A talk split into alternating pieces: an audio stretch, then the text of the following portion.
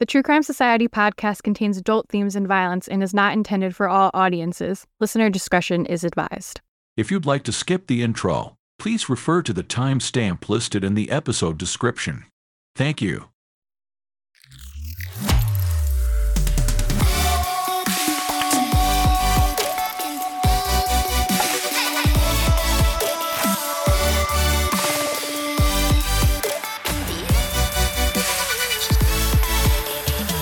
What's up, guys? Welcome back to another episode of the True Crime Society podcast, first episode of 2024. Like we said, this is going to be our year. We we feel it, we know it. We say this every year, and every year we're like, okay, this this one wasn't it, but this year's going to be our year.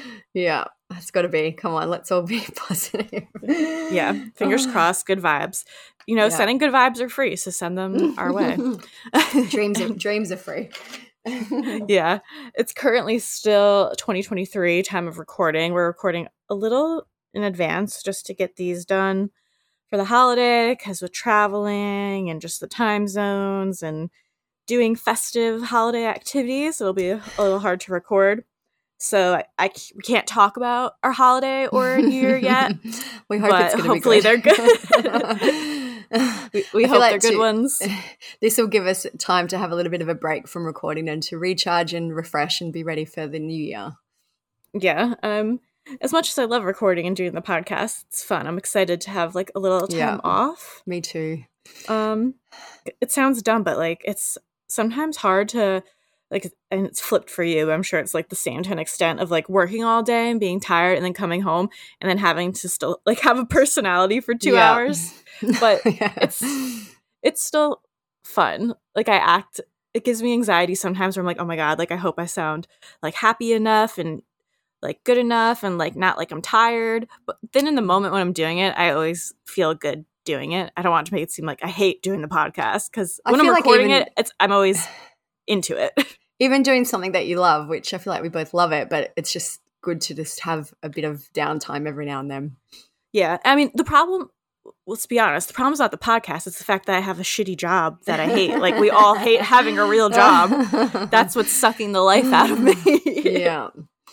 And for any coworkers listening, I don't hate my job, please. just for the podcast. I just I hate work culture and having to have a job is what I hate. Yeah, and it's such a busy time of year as well. Like trying to fit everything Yeah. else in, plus job, plus podcast. It's good to just have a little Plus just like holiday festivities, wrapping presents, ordering presents, seeing your family, cooking, baking, all the things that come with the holiday. Traffic, like we said, just sucking up all your time. We've had so many messages about the traffic too. People are like, "Oh my god, I've noticed that too. What's going on?" okay, like it's worse than ever. I, I don't know if I'm just being dumb, but I do feel like it's worse than ever lately. I don't mm, know No, what I it agree. is. I agree. but we're almost through it. Yeah, And there's Nelly made it. It's like a limp to the finish line. Yeah. of 2023. Yeah. And as much as we complain, it's just for the fun. We all love to complain. Like, of course, there's plenty of things to be grateful for that we're happy for. Yeah, And we're very happy to be able to do this podcast and have a bit of a platform and have found people that are into the same stuff as us. So cheers to that. yes. Not to be whiny whiners all the time. just a small whinge, and that's it.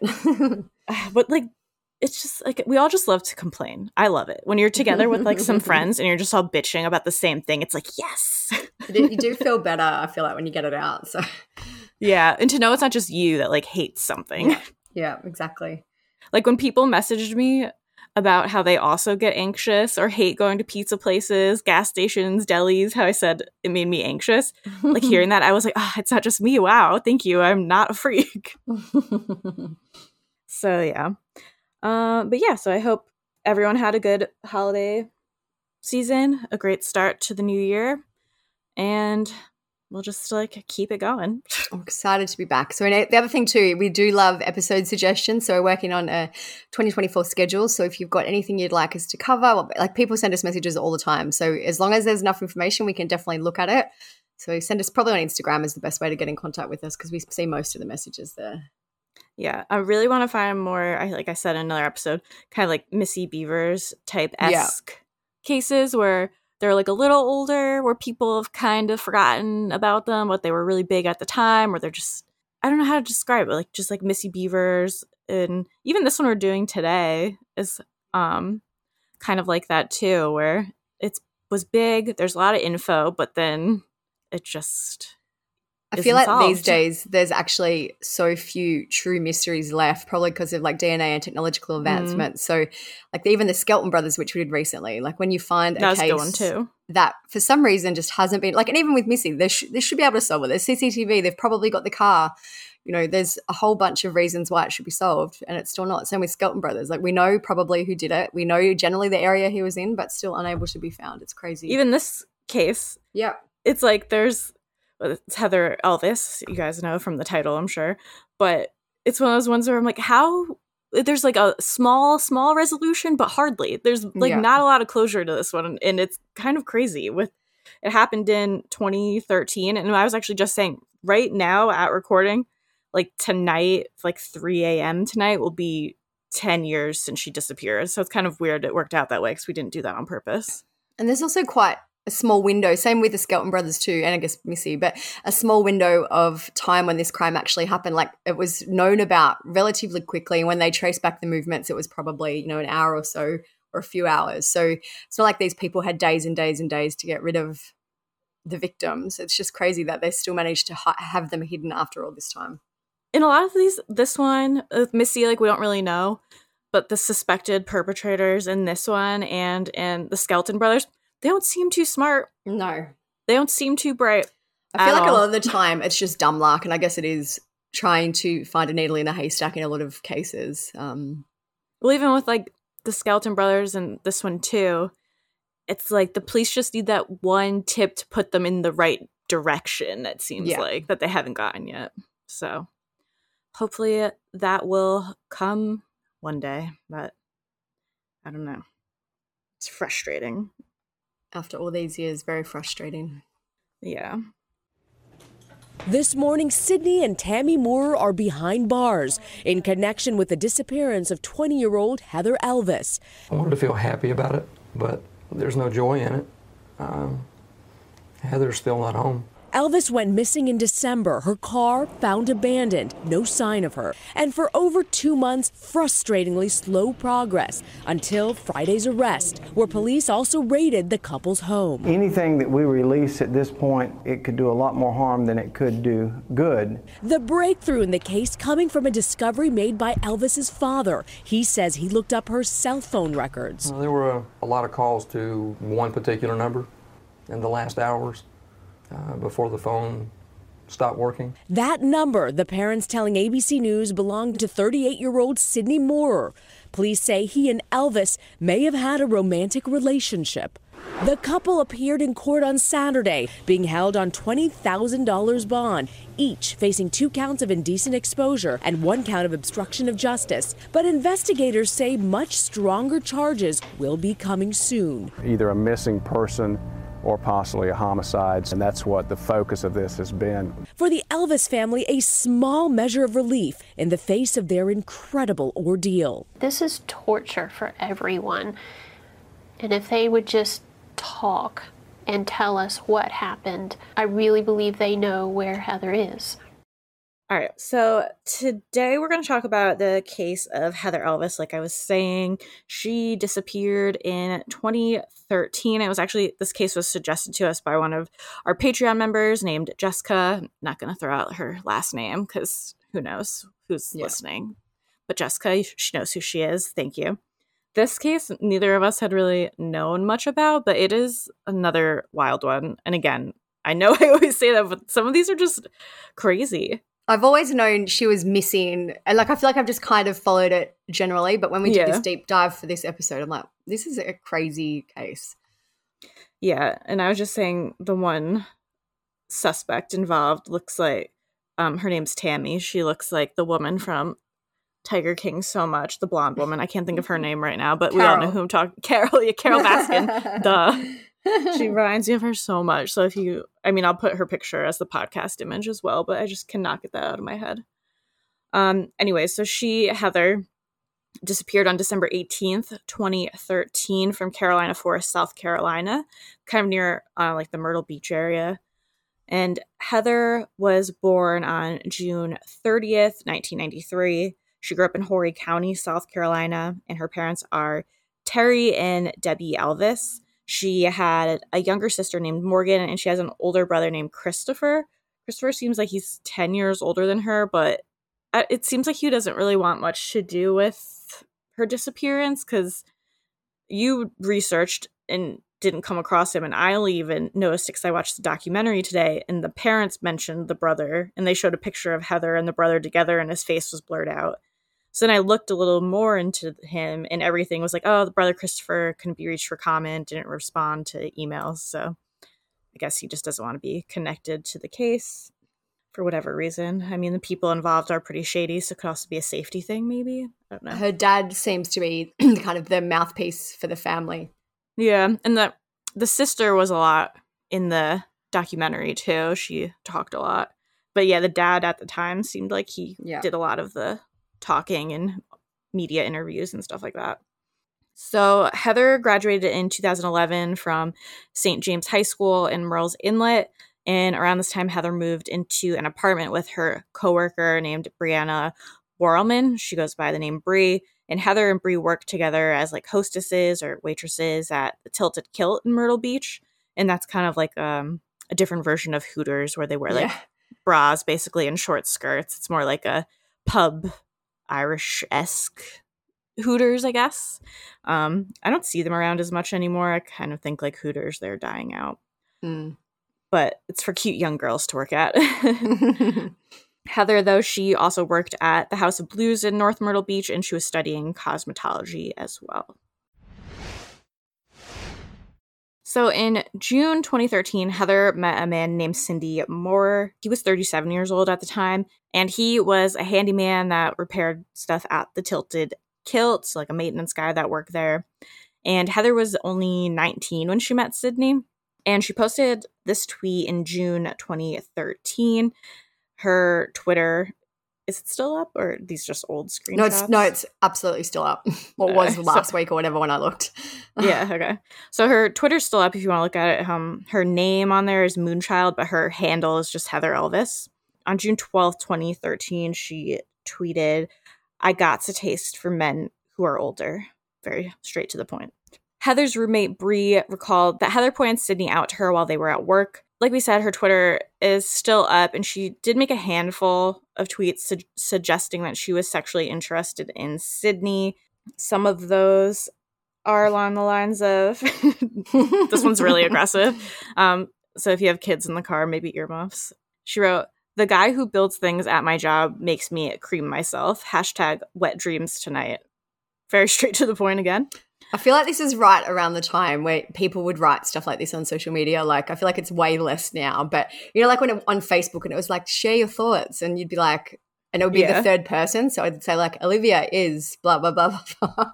Back So I, I feel like this was way more common back then to be writing stuff like this. and this wasn't Twitter was like at its peak, I'd say Yeah. around like 2012, 2013, where people would just basically stream of consciousness on Twitter all day. Yeah.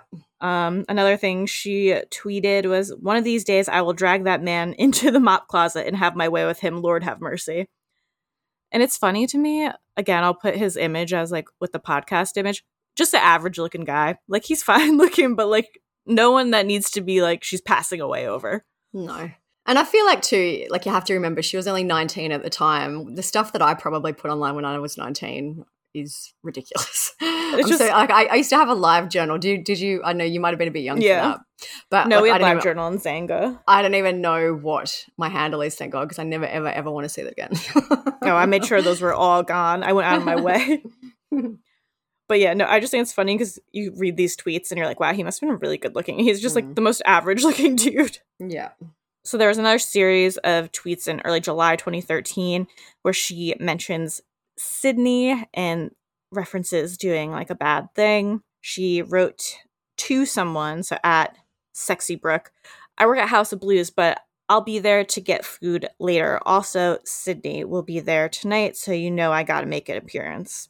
Um, and then another tweet she wrote, Baby did a bad, bad thing. And another one she wrote, I'm in way too deep, but watch me getting deeper. So seems like she could have been referencing hooking up with Sidney. Yeah. Um, so Sidney was married to a woman named Tammy, and they had three children together. Tammy worked as a travel agent and Sidney was a welding contractor. Sidney owned his own business called Palmetto Maintenance, which was described as a mobile welding service. And a relative spoke about Sidney and Tammy's marriage. They said, Sidney to me always was a lucky, go happy, happy go lucky, a lucky No, go know, happy guy. that- that's actually like a quote, but it's wrong. But yeah, that's what they said. no, it's backwards. Sidney to me was a lucky go happy guy, but you could tell by being around them as a couple that she called the shots. And I feel like you can absolutely tell that as this story Yeah. goes on. She definitely wore the pants. yeah. And yeah. So it seems like Sidney and Heather were having an affair. It's been said that Sidney would go to Heather's workplaces when he wasn't on the clock to bring her food and coffee, and apparently he considered asking her to work as a nanny for his children. she was like, Do you see him? And I was like, Who? And she was like, Sidney. And I was like, Who is Sidney? And she was like, That guy over there, the maintenance guy. Brianna Wallerman was Heather's roommate and best friend. She's breaking her silence about Heather's disappearance in this exclusive interview with Crime Watch Daily. Brianna says they met when Sidney was hired to do maintenance work at her job. Even though Sidney was 38, almost twice Heather's age, it was love at first sight, at least for Heather. Even after that day, the day that they first started talking, like over a series of weeks, it was her running and being like, Bree, Sidney did this, and we're going to do this, and we hung out here. And every time he would come in, she would almost like run away because it was like, oh, you know, like Sidney's here kind of thing. Heather's romance with Sidney was very intense. When it came to Heather, he made her feel like she was his one and only. She told me she loved him. I did see, I watched a documentary today that it was on ID. I watched it on Amazon for like $2 if anyone's interested. It's mm-hmm. called Disappeared in the Darkness, I think. But the manager of the Tilted Kilt actually said Heather was charging her phone in the manager's office and she saw texts from Sidney kind of pop up and she caught a glance of them and said that basically the text confirmed that Sidney and Heather were having sex on the back patio of the tilted kilt sometimes. So, not very discreet, I would hmm. say. so, Sidney would later say that their affair was primarily conducted in September 2013. Um, this is another tweet of Heather's from mid September 2013. It says, Once upon a time, an angel and a devil fell in love. It did not end well. Around this time, Tammy found out about the affair and expectedly was very angry. Bree, that's Heather's roommate, coworker, would later say that Tammy made Sidney call Heather to end the affair with her listening. So this is a quote from Bree. She said, Tammy called Heather and said, You're going to end it with my husband. And so she, Tammy, put Sidney on the phone and sat there while Sidney and Heather talked. When the whole thing was found out, it blew up like a bomb almost. I mean, Tammy was livid, texting Heather. She was sending Heather pictures of her and Sidney having sex. I personally never saw them because I told her I did not want to. Tammy, her phone calls, you know, you're gonna stop talking to my husband or else. And it wasn't, or else I'm going to do this. It was, or else. According to Brianna, Tammy made sure Heather got the message loud and clear. Tammy called Heather. She said, You're gonna end it with my husband. So she put Sidney on the phone and sat there while Sidney and Heather talked. And they ended things on the phone. But Sidney made comments to Heather and said, You know, you were nothing to me. You were just someone who spread your legs. And basically tore Heather apart as a human being. Brianna says it crushed Heather. It was two months full of tears. So from there, Tammy continued to harass Heather. She would text her saying wild things like on November 1st, Tammy texted Heather saying, Hey, sweetie, ready to meet the missus? Heather wrote back, I think you're a little obsessed with me. I'm nobody you need to worry about anymore. It made me sad that message because, like, this late grown woman is being a psycho, and she's like, "Hey, just you know, leave me alone. Like, it's done. yeah." And it's like a sad message. I'm nobody you need to like. uh, You know, obviously she did the wrong thing in having an affair, but she was just like, "Come on, She's 19. Yeah, Like, let's blame um your creepy husband. yeah. A, a smidge. Which that that message just made me sad. Yeah.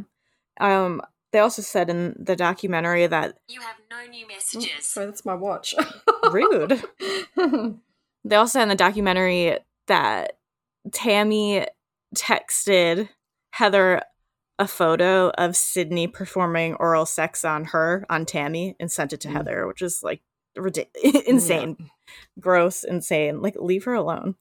So Tammy then also continued to contact Heather's boss and was trying to get her fired. Um, she said that Sidney would not be performing any work there while, as long as Heather was employed. So the former Tilted Kilt manager said Tammy barged into the conversation and proceeded to tell me how Heather was causing problems for her family, spreading rumors that she was pregnant by her husband, and said to fire her. So she's just kind of trying to ruin Heather's life.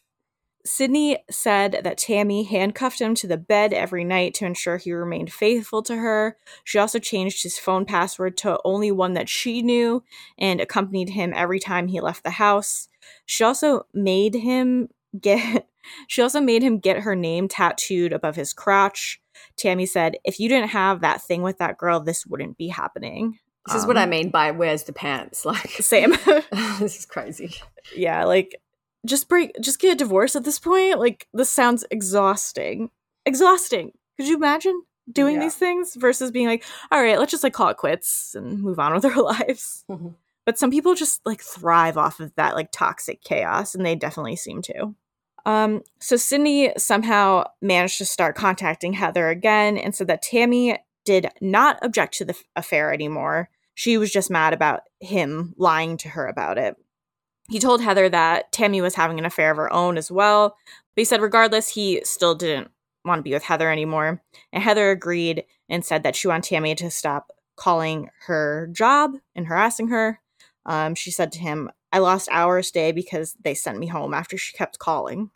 So Heather started to move on from the Sidney situation and she got a job at a beauty parlor in Myrtle Beach and was due to start just before Christmas. Uh, her family said she was super excited about it because she was studying cosmetology. And it probably kind of just felt like a, a new start to her, get out of like the tilted kilt, which has caused her all this drama, probably a lot of bad memories, and seemed like she was maybe starting her new like professional career. So Heather, she started to put on some weight, and her coworkers noticed that her bra size had gone up three sizes because at the Tilted Kilt they order the uniforms for them, so she needed to get a bigger size. Yeah, it sounds like it's a weird thing to notice for your coworker, but when you, I guess, when you wear an outfit that is mainly focused on the bra area, that's why they all noticed. Yeah. Um, so she had to get a bigger size, and Heather was then worried that maybe she had become pregnant by Sidney. And she took a pregnancy test, which came back as an error. And she, they said she didn't take another one after that just because she kind of didn't want to know. Like she just didn't want to know at that point and didn't take another one right away. From what we've read, it seems like news of Heather's possible pregnancy started spreading. Of course, everyone gossips. Seems like yeah, a few of her coworkers kind of spoke about it later, so it's not like it was a secret. It seems like there was quite a few people who knew that she might be pregnant. because I think she, the documentary made it seem like she took the test at work too. So mm-hmm. on December 17th, Heather went on a first date with a man named Steven, with Steven Schiraldi. Their date started at 10 p.m., late time to start a date, excuse me. and he drove her around and they looked at Christmas lights. They later drove to a parking lot of a local mall where he taught her how to drive his manual transmission truck. And she sent pics of herself driving it to her father and to her roommate. I guess she texted to her dad and was like, Oh, are you proud? Because she was, you know, learning how to drive a stick shift and kind of eerie because that's basically a last images Yeah. type thing, like not long before she disappeared. It was supposed to be the first official date since after her relationship with Sidney had ended. I asked her what they were going to do, and she was like, I'm not sure, but I'm just excited. Heather was happy that night and let those close to her know it. She texted me during the date. She said, My date is teaching me how to drive a manual car. Yeah, I got a text from her, and it was a picture of her driving a truck. And it says, Look at me, I'm a pro. It would be the very last picture anyone would see of Heather. Stephen, the date he dropped her off at her apartment at 1:15 a.m. on December 18th. But also imagine not to spoil, but the first date guy isn't involved at all. How scary to go on a first date with someone and then later that night they go missing. Like, of course, you're going to be looked at immediately as the person who did it. It's crazy. I would have been very nervous. So, like I said, Stephen dropped her off at 1:15 a.m. on December 18th, and then Heather's cell phone received a call from a payphone around 1:35 a.m. Soon after, Heather called Bree, who was out of state for the holidays. She told Bree that Sidney had called her from a payphone and said that he was planning to leave Tammy and that he wanted to meet up with her. Bree said that Heather was hysterical when she called her, and she told Heather absolutely to not leave and to not go meet him. Bree later testified. She said he said that he left his wife, that he missed her, and he wanted to see her, he wanted to be with her. And she said, I got angry. I said, Don't do it. You're finally moving on with your life. You're happy again. You're yourself again. So obviously, as a friend, she didn't want to get back into that toxic cycle that she seemed to finally be starting to get away from. Heather's date dropped her off at the apartment around 1 a.m. At 1:44 a.m., Brianna gets an emotional call from Heather. She was crying. When I asked her what was wrong, she told me Sidney had called her. Brianna was floored when Heather told her why he called. He said that he left his wife and that he missed me and he wanted to see me. And she was like, I don't know what to do. And I was like, Well, how about you sleep on it? She was like, Okay, you know, I'm gonna go to sleep and I'll talk to you tomorrow. And we always end our conversation with, Love you. So we said, Love you, hung up, and that was the last time I talked to her. Their call lasted for two minutes, and nobody had spoken to or seen Heather since that call. Sidney was spotted on CCTV at a Myrtle Beach Walmart at 1:12 a.m. on December 18th, so basically just before he called Heather from the payphone, and he was purchasing cigars and a pregnancy test. He can also be seen then on CCTV making that call to Heather from the payphone at a gas station. The footage is blurry, but you can tell it's a guy and kind of what he's wearing. Heather's father spoke about how he found out that she was missing. So this is a quote. Wednesday, December 18th came and went without notice. The day seemed normal enough. Work was normal. Home for dinner, a little TV, then off to bed, without me knowing what was about to hit me. The next day also began with the same, now ominous normalcy. I headed home to wrap presents that were requested by the girls earlier in the week. It was only four days ago that I'd gotten a text from Heather. No words, just a photo of a laptop she really wanted for Christmas. Knowing the way to get it was to text me the photo as she'd done for years. Texting to mom was a surefire way to delay the purchase and discuss the item many, many times before anything was bought. I love the way my girls have me wrapped around their fingers and can use me to get what they want. Makes me smile when they do it. As the sky grew darker outside, the nightmare began creeping ever closer. Still silent, still unseen. And then there was a knock at the door. Outside, there was an officer. I didn't panic. After all, I have many friends in law enforcement who stop by all the time for one thing or another, and this person was a friend. I arrived at the door with a smile and a handshake, but soon the mood darkened. The officer asked me, Are you missing a car? I looked in the driveway and all were there, so I replied, Nope, all of them are right there. He replied, What about a dark green Dodge Intrepid? I said, That's Heather's car. Why? Now the fear was starting to reveal itself to me, but still not quite the intense shell shock yet to come. The officer tells me that Heather's car was reported abandoned at a nearby boat landing. I grabbed the extra keys and got into his car so that we could go have a look. It only took a short ride, and we arrived. There, parked sideways, sat my daughter's abandoned car, alone in the darkness. Heather's car was found at Peachtree Landing boat launch, which is about eight miles or 13 kilometers from Heather's apartment. The car was locked and none of Heather's belongings were inside. In the documentary I watched, that literally they mentioned about 40 times all different people how this area is dark at night. There's no lights. Like you only go there if you're doing something shady, if you want no one to see you. It is pitch black apparently. No lights at all. They were all very adamant how dark it was. So the day after the car was found, police began searching the boat landing and surrounding areas and found no sign of Heather. Heather's father said that her phone was turned off and was going straight to voicemail. They investigated Steven, the man who Heather went on that first date with, but he was quickly cleared. Less than 24 hours later, police get a call of a suspicious vehicle parked oddly at Peachtree Landing. It's Heather Elvis's car, registered to her father Terry. What did you find when you got here? I came with the officer to identify the car and to open it for him. I had the spare keys to it. We have spare keys to all of our cars, you know, locked up at home.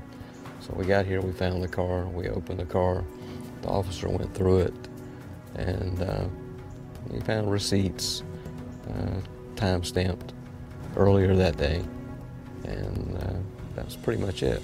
Heather had vanished, along with her car keys, purse, and cell phone. Did you try calling her at that point? Oh yes, we Over and over. we and called over. over and over and over. They just it went Went straight, straight to straight voicemail, to voicemail. every time. The Horry County Police first want to meet with the last person Heather called or texted. Police reports show that was Sidney Moorer. Heather's dad wants answers too. Did you know Sidney Moorer? Never heard the name before, not once. Nev- not even one time. Never. That night when we were going through the phone records, and it was. Did you want to call him? I actually did call him. You called Sidney Moorer? I, I texted him that night, and I said, "Please call me. It's important." Did he call you? Texted back a little bit later, and it says, um, "I think the text said, who is this?" And I immediately called the phone back, and he answered the phone, and I told him who I was. And what did he say? Uh, he began to curse me profusely. I said, Hey, I just want to know where my daughter's at. You, you were the last person to talk to her on the phone. I've never known your daughter. I never spoke to her. Blah blah blah blah blah. I just kept going on and on. He said he didn't know your daughter. Yeah, I said, I said, man, I said, you've got children too. I said, this is my daughter. And he says, don't you threaten my child. And, and he hangs up the phone. Investigators started looking into Heather's phone records. The pings from the phone showed that shortly after 2:30 a.m., the phone was located at Longbeard's Bar and Grill in Carolina Forest, where it remained for 15 minutes. After the phone left that area, it was taken as far away as Augusta Plantation Drive, which was four miles or 6.4 kilometers from Longbeards, and then it went back to Longbeards for another 15 minutes. At the end of that time period, a call was placed to Sidney's cell phone, but it wasn't answered. Heather's phone appeared to be in motion at that point, suggesting that it had left Longbeards again.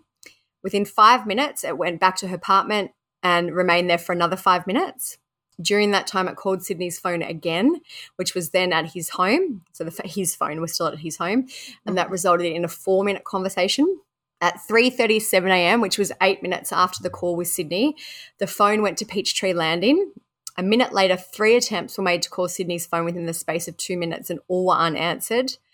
At 3:41, another attempt was made, and a minute and a half later, that's when Heather's cell phone data ends. Its location could only be identified as somewhere in the wildlife refuge at that location. Police also looked into Tammy and Sidney's phone records. There was no communication between the two between November 2nd, which is when Sidney gave his phone to, he said he gave his phone to Tammy then in an attempt to save their marriage, and until 3.37 a.m. on December 18. So six weeks, there was no phone interaction between so them at weird. all until the time when Heather was in the process of disappearing. Tammy sent him a text that said the pot stickers and the orange juice. Sidney replied immediately with yes, madam. Strange. Yeah. Police reviewed more CCTV from the stretch between Sidney and Tammy's home and Peachtree Landing. Two cameras, one at a home midway along the route and another closer to the landing, showed a dark Ford F 150 passing in the direction of the landing at 336 and 339. At 345 and 346, the vehicle returns going in the opposite direction. The license plate isn't visible. However, there was analysis by the South Carolina Highway Patrol and the FBI, and that found out that it was Sidney's vehicle. A Horry County police detective went to the Sidney's house not long after Heather vanished. Their first visit was on December 20th, which was two days after she was last seen. So the police immediately go to Sidney's house. They talk with him in December 20th, early morning, I'd say 2 a.m. When's the last um, either last night or night before, I can't remember. What's your relationship with her? There is no relationship. There was a relationship. I broke it off. So he was trying to give the police this idea of look, I'm over her, haven't reached out to her, I don't know where she is, I've had zero contact with her. At any point, did you go down around the Peachtree Landing area? No. So there's nothing that's going to show up. He said he toured the house and noticed the security system inside and outside while taking photos. And he said that the truck that belonged to Sidney and Tammy was locked. That detective or the police returned on December 22nd, and the detective said a new security system had been installed, which wiped away any footage of the night that Heather disappeared. However, he said that there was footage captured by the new system, which showed Sidney and Tammy extensively cleaning their Ford for hours. He said it was cleaned far more thoroughly than an average home wash. The detective Sester said, When I say extensively, it goes on for several hours of them cleaning the car, which also is what is also fairly unusual to me is the rags they're cleaning the car with are then burned in a pile burn in the yard. He said that the pile burn was started around 30 minutes into the two hour cleaning.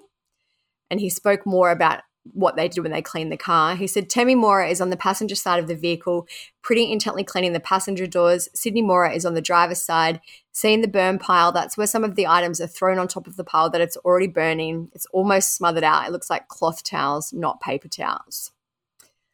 So Sidney and Tammy quickly became the main suspects in Heather's disappearance.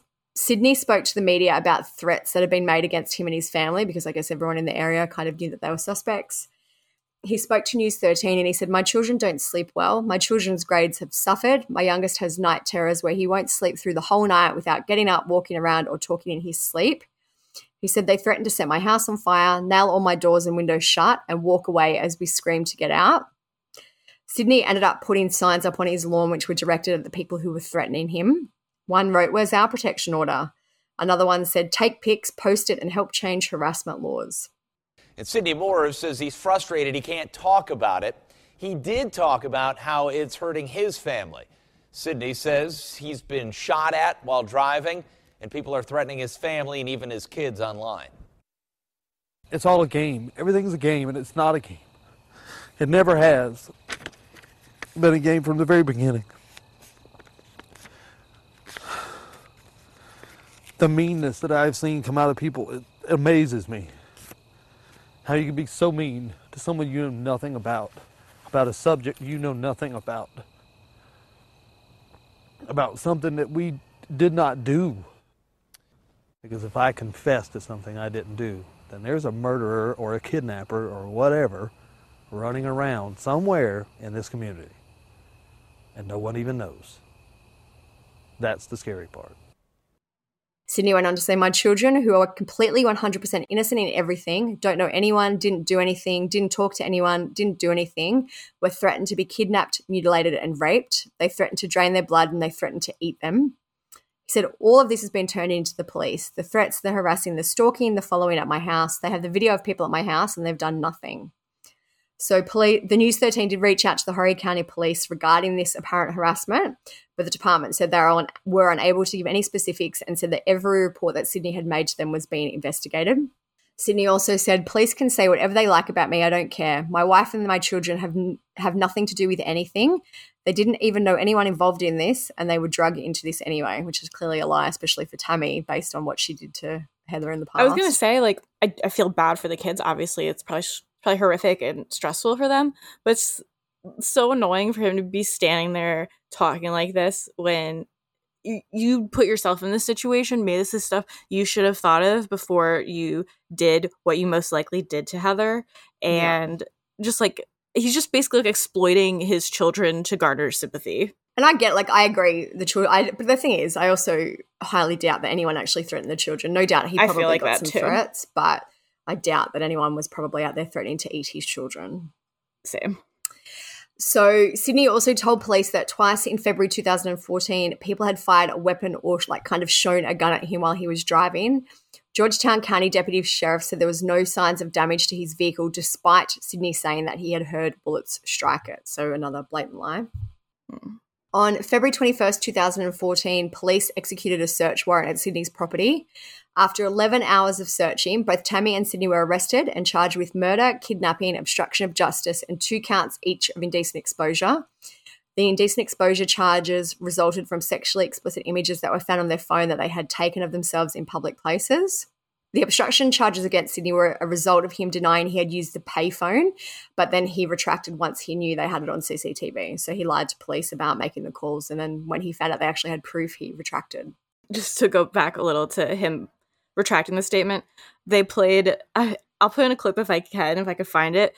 But they played part of this interview, and they're like, the police are asking like, "So you never used a payphone?" Like they asked him a few times, and he was like, "I didn't even know payphones existed anymore." like, and then they're like, "Well, we know that you called her from a payphone." And he's like, "All right." Yeah, sorry, like, I did then. Oh, they exist still? Payphones? So dumb. They asked him about the payphone call. Had you used any other phones that night? Your wife's phone? No. Did you make any payphone calls? Nope. I still have payphones. Who makes a phone call today from a payphone? Sidney Moorer has a cell phone. Tammy Moorer has a cell phone. And Tammy Moorer used that cell phone to great length to harass and essentially stalk Heather Elvis. They were calling from a payphone to hide the call. There was a phone call made to Heather that night from a payphone at the gas station on 10th Avenue. But we have video from that. Okay. Did you try calling her just a minute? No. A second? You sure? Maybe. Okay, how about we start again? I, I did. I called her from okay, the payphone. uh, what did you say? I asked her to please leave me alone. So the couple did end up being released from jail in early 2015 after they had been held for 11 months. A judge accepted that Tammy's mother's house was collateral to guarantee the 100k murder charge bond. Tammy and Sidney had to agree to GPS monitoring and were ordered to stay five miles away from Heather's family home at all times. And they were also told not to interact with Heather's family on social media. So Tammy and Sidney, not surprisingly, had trouble finding work after they got out of jail. They asked the court for permission to move to Florida, where Sidney had found a job while the case was still pending. This was agreed by the court on the premise that they still meet their bail conditions and they waive extradition from Florida if they violated them. In March 2016, the murder charges against the couple were dropped without prejudice. This means, though, they can be recharged at a later date if necessary. The Elvis family said that they were disappointed, but they understood. I feel like that was a smart move, especially if they weren't quite ready to proceed with the murder charges. At least this way they can bring it up later if they need to. Yeah, definitely. I think the the murder charge was pretty uh, premature for them to go with Yeah. the start, but hey, at least they tried. So, the first trial in relation to Heather's case was held in June, June 2016. A jury was f- tasked with deciding whether or not Sidney had kidnapped Heather. The trial ran for four days. Heather's co workers testified about her affair with Sidney and also talked about her probable pregnancy to the jury. Bree, who was the roommate, testified. On the second day of the trial, Sidney spoke to a media outlet about the case. After deliberating for seven hours, the jury informed the judge that they were irreconcilably divided. Ten of them wanted to convict, but two did not. Due to this hung jury, the judge declared a mistrial. After the trial, the judge found Sidney in contempt of court for violating the gag order by speaking to the media and sentenced him to two months. Sorry, sentenced him to five months in jail.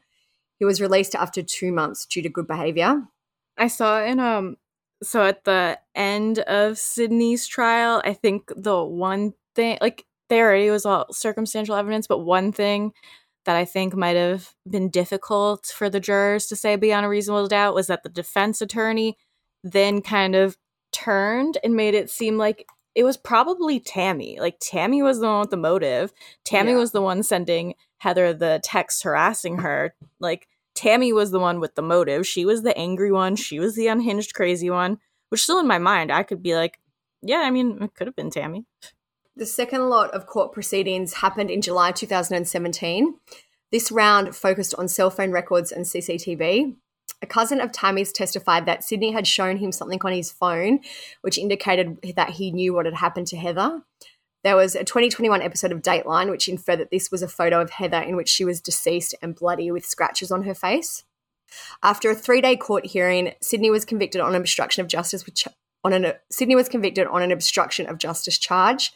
The judge sentenced him to 10 years in prison with a credit of a year for time served. In April 2018, a grand jury indicted Sidney and Tammy on a single count charge of conspiracy to kidnap. This was the first time that charges had been brought against them in that way. Prosecutors would not elaborate on this would not elaborate on the specifics of the charges, citing the standing gag order, but commentators believe the indictment and especially the additional charge suggested that other new evidence had been found or that one of them had agreed to testify against the other. Tammy went on trial in October 2018, almost five years after Heather disappeared. We've mentioned some of the evidence earlier that um, was shown at the trial, including the threatening text messages and the phone calls, you know, the ones where she's like ready to meet the missus and all that. Ta Tammy also called Heather a psycho whore in a Facebook post. We also learned apparently that after Tammy found out about the affair, she beat Sidney severely. So, this is a Facebook post that Tammy made online. I'll just read it out because I feel like it gives you Speaks uh, to her personality. Yeah. says, Well, Sidney cheated on me in the months of September and October with a psycho whore who has since went missing. And now her crazy daddy is threatening to kill my children in Sidney, therefore making Sidney stupid. This girl grabbed his business card out of the office at her workplace and had fantasies about him as far back as March, but talked about him in July, naming him. I don't know any other of any other word to describe my husband at this point. All you have to do is research this girl's Twitter, although four months of it go- has gone missing in the past couple of weeks, and her Tumblr to see what a twisted person she really is. I could care less seeing I had a boyfriend of my own for the last couple of years.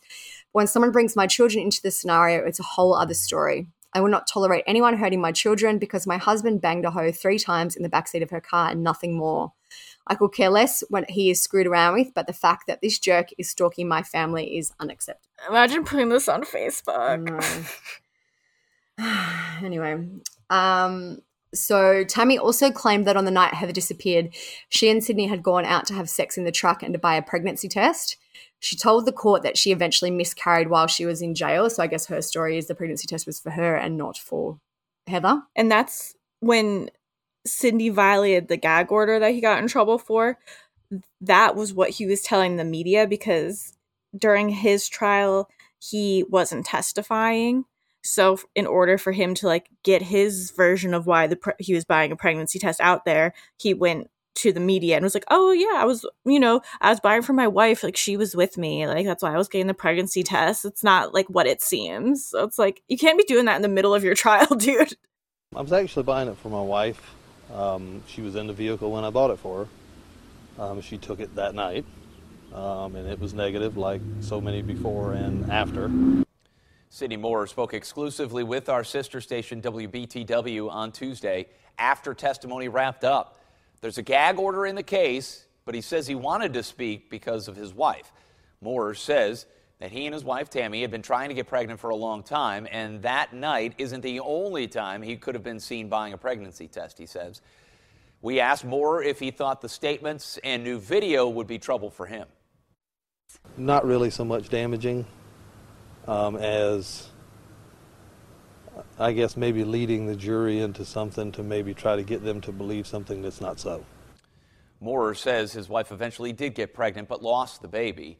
He says he feels like she was brought into the case against her will. Moorer says if Heather Elvis was pregnant, it's biologically impossible the baby was his. So, after the 11 day trial, the jury convicted Tammy of both charges following four hours of deliberations. She was sentenced to 30 years for each to run concurrently with credit for time served. Sidney first applied for parole in November 2018, and that was unanimously denied. In September 2019, Sidney was found guilty of kidnapping Heather, and he was sentenced to 30 years in prison. The couple have appealed their convictions multiple times and have failed. According to the Department of Corrections, Sidney Moorer has a projected release date of March 31, 2044, while Tammy's projected release date is May 9, 2043. So, June 30, 2023 marked what would have been Heather's birthday. And obviously, as we said, today is actually the 10 year anniversary of her actual disappearance. Yeah, like late. T- it's technically like 3 a.m. tomorrow, but like tonight, yeah. basically. There's an article from basically today saying that they're going to hold a candlelight vigil.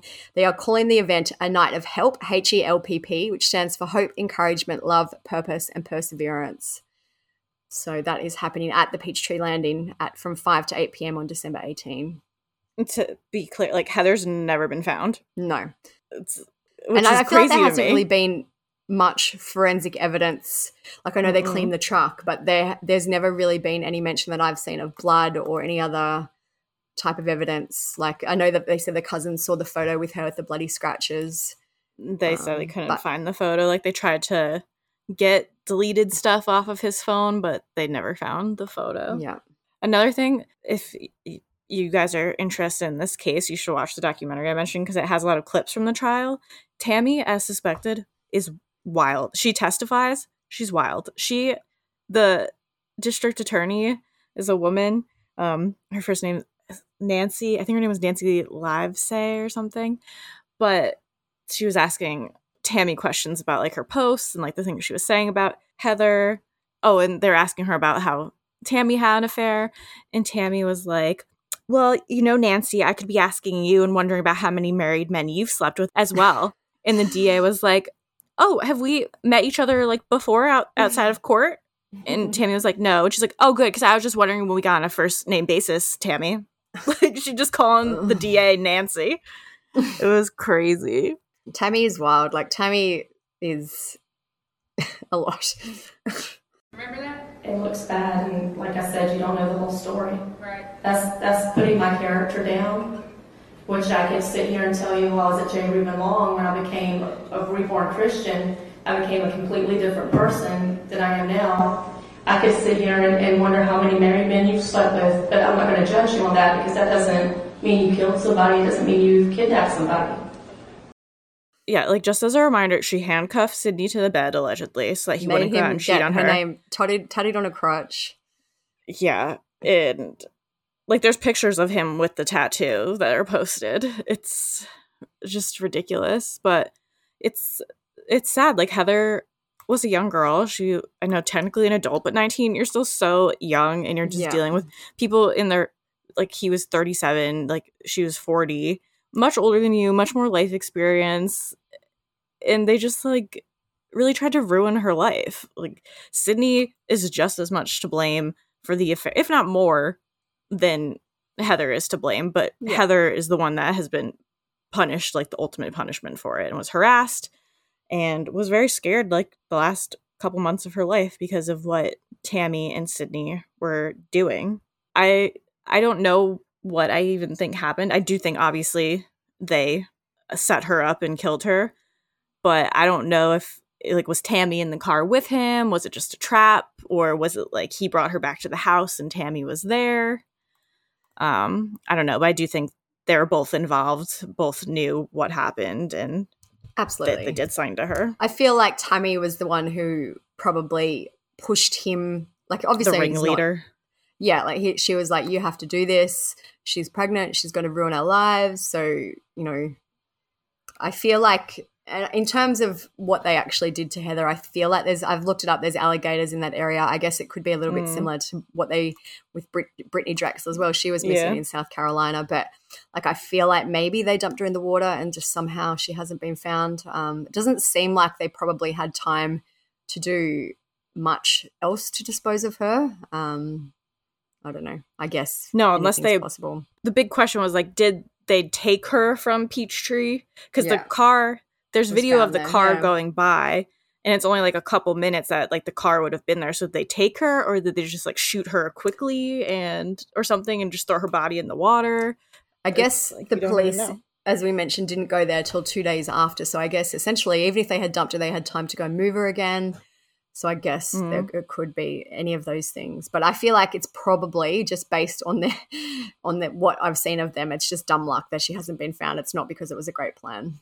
No, and it's infuriating because they're just they're like the worst people. Tammy is just clearly such an in- insecure, miserable person. Doesn't have any confidence to just leave her shitty husband and be like a strong, independent woman and just be like, you know what, I don't need this man in my life. Let's go. Even And when he- she made that post, like, well, I had a boyfriend too. But I had my friend just so- too. It's like, okay, cool. Literally, mm. no one cares. Mm. And then he's such a spineless loser to cheat on your wife, your three kids, you're out cheating with a girl, then you can't even protect the girl, own up to your mistakes. Instead, you let your wife bully her, ruin her life. And then you, after it's all kind of done, where the, everyone could have just moved on, he has to go and like try to lure her back in, like make her feel bad. It's just like, man up. You made a mistake. Fucking man up. You're a spineless loser. one thing I just want to add that that um qu- like that p- piece of an article that you read out from Heather's dad where he spoke about finding out that she was missing. That article was from 30 days after she went missing. So I just can't even imagine now 10 years that she's still missing. I just can't even imagine what that would be like for a family and the horror they have to live with every single day. Yeah, and just like having to listen to these disgusting people talk and the things they say and the lies they come up with when it's so obvious that they did something to her. Yeah. Hopefully that what I know they're not due out for another 20 years out of jail, but hopefully before then they'll be able to bring the murder charges against them and just keep them in there forever. Yeah, and this is just like probably like more like a technicality that popped into my head. But if she really was pregnant, depending how pregnant she was, they also killed a baby. Yeah. Yeah, exactly. Gross. Sick. I'm guessing if this happened in September and October and then she went missing in December, the maximum, I guess she could have nearly been three months pregnant. But I feel like at that point, if it should count as like another charge. yeah, Um, absolutely. Yeah, so just like a sad story with no real resolution. It's like we all know who did it Yeah. allegedly. I feel like there's absolutely no way that they didn't do it. And I feel like, unfortunately, she's absolutely deceased. So it's just a matter of finding her remains so her family can put her to rest. Yeah. So yeah, that's really it for this case. Unfortunately, like I said, no real resolution.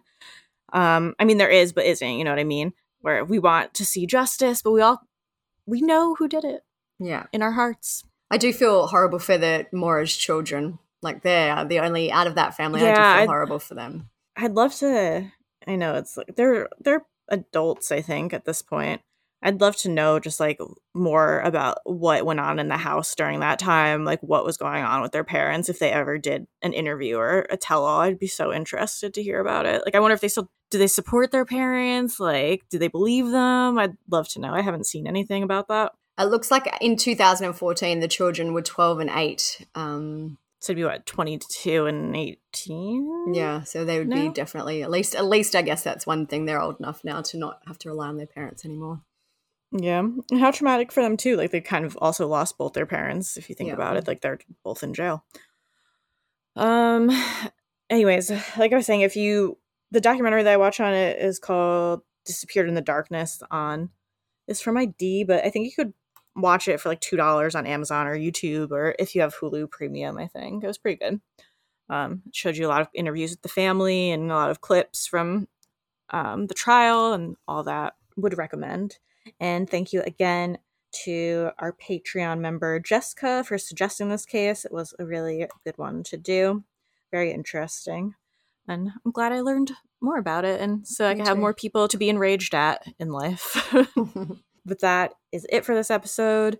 Everything will be on the blog as always. If you want to follow me and Olivia on Instagram, mine is Steph underscore, Olivia's TCS Olivia, and our True Crime Society account is under True Crime Society. We post a lot of current cases there and updates and everything that's going on.